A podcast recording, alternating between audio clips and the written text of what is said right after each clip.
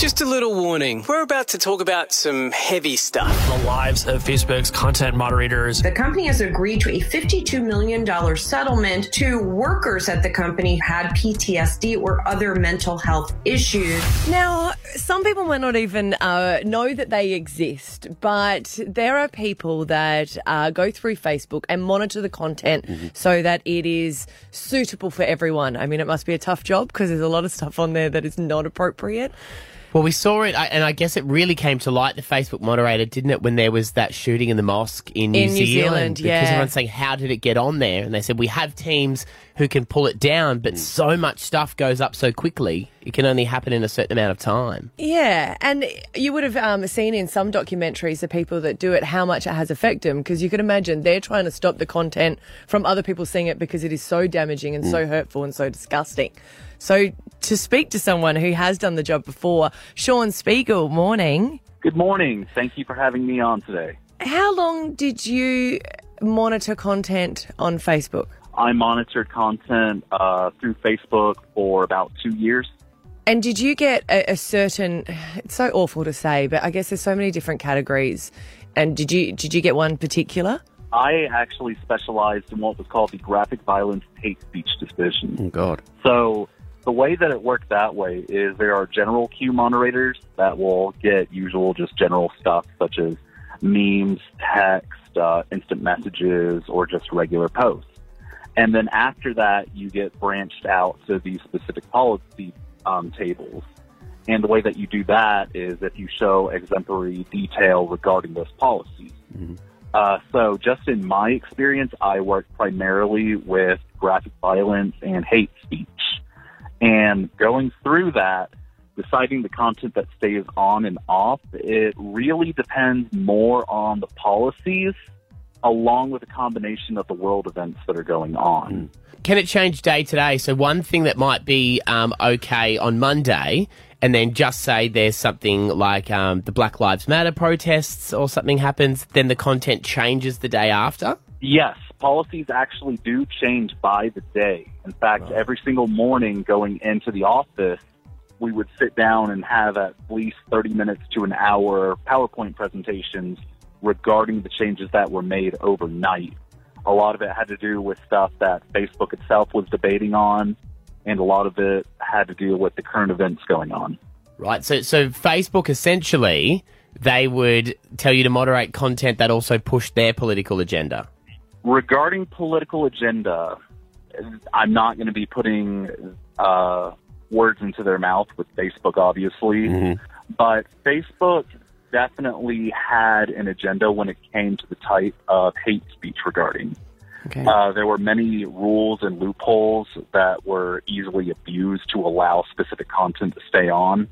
And the fact of the matter is that there were moderators and employees that were on one political spectrum or the other and were actioning content regardless of if it was supposed to be on there or not. Right. Now, you saw, you were the uh, violence and the, the hate speech. You've seen some terrible, terrible things, uh, like cruelty to animals, horrible cruelty to animals, what I'm reading here, and cannibalism videos. How, what does that do to you? It's not a pretty sight over a long period of time. I understand that there are, in fact, from my interview with The Verge, there were a lot of people that emailed and texted me and called me afterwards telling me that they would actually be interested in that type of job because they just spend all day looking at those horrible sites and watching graphic content almost in like a sociopathic sense. Yeah. Uh, but what it does to a normal person that's empathetic about their fellow man and other living creatures is when you watch this, it really degrades your soul down and it really just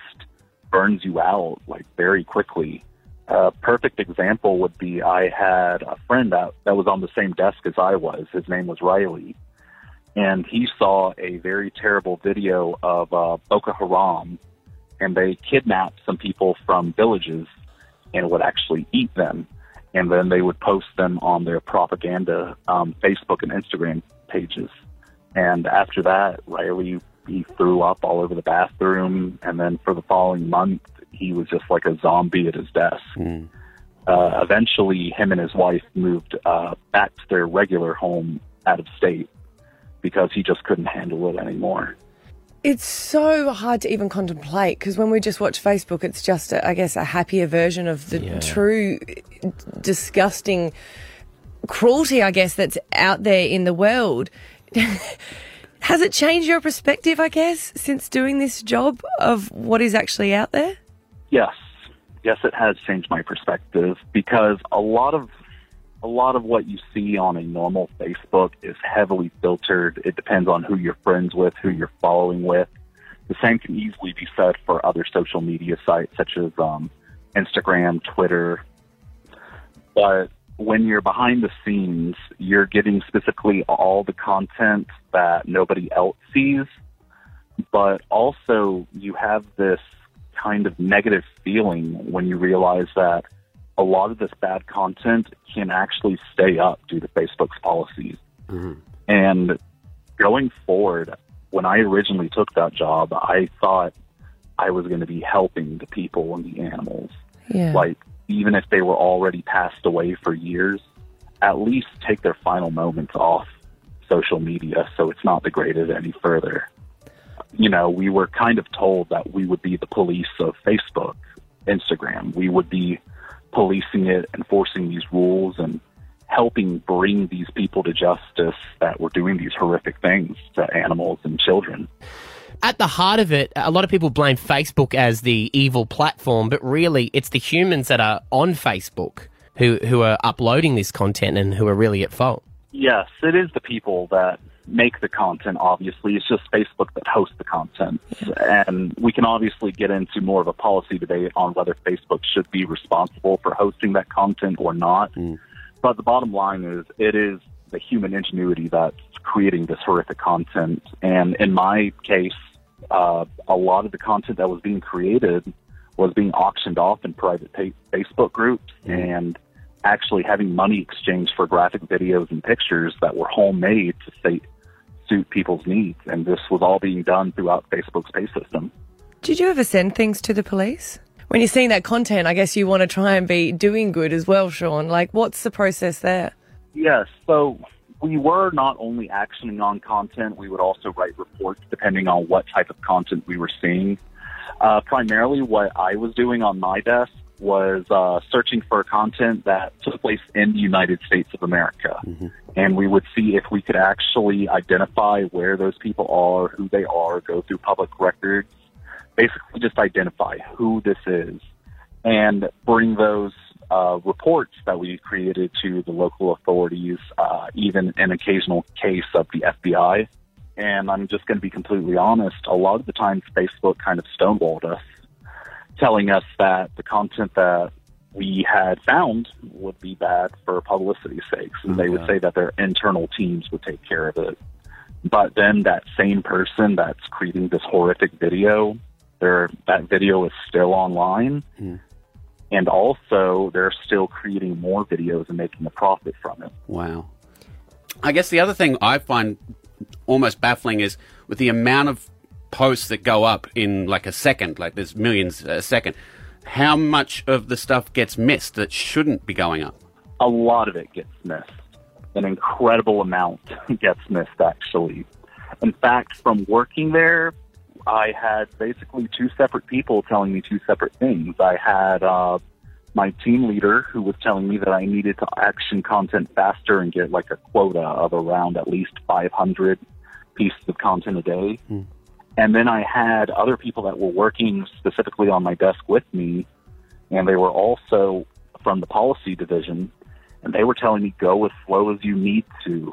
You need to find out all the fine detail to identify these individuals and properly work with it.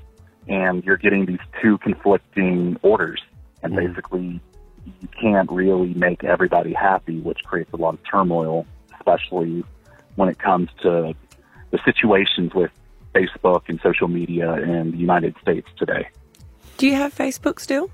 I do not. I have deleted all of my social media accounts after my time there. Yeah, it'd be hard for you. I understand that. How did it work moderating? Because I know when I post something uh, to Facebook or Instagram or whatever, it goes up pretty much instantly. Do you only moderate the things that people have reported to you? So is it up to the community on Facebook to say this is bad content, report it, then it goes to a moderator?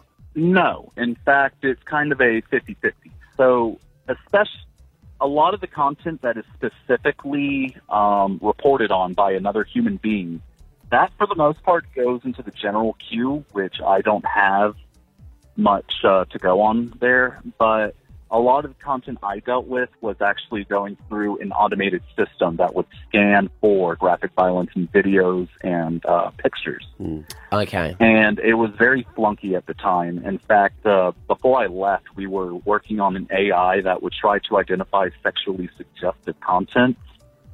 I really wish that AI was being used for better purposes Mm. Because we were only using it to identify like a woman wearing a swimsuit mm. or mm-hmm. identify a cleavage as in the indentation between the breast where the AI should have been used for more hard to handle content, especially in the graphic violence division, maybe even sexual exploitation and child pornography. Yeah. But unfortunately, it was just used for this benign reason. How much do you get paid to do this sort of work? I, I imagine you're compensated quite highly with money, considering the um, the damage that a job like this could cause. Uh, contrary to popular belief, it was not too well of a paying job. I made just about thirty thousand dollars a year. Uh, the reason that I really stuck with that job, regardless of the pay, was because I came to the mindset of, hey, this is Facebook. I want to climb that corporate ladder. This is going to take me somewhere. So that was my mindset going with that small pay. Well, um, we really appreciate your time this morning. Uh, it's you know we hear about Facebook moderators, and you think you know how many people uh, are actually out there doing it, and what's the process. So, Shawn Speagle, you used to uh, be a former Facebook moderator. We appreciate you coming on this morning and um, sharing your your story with us. Thank you very much for your time.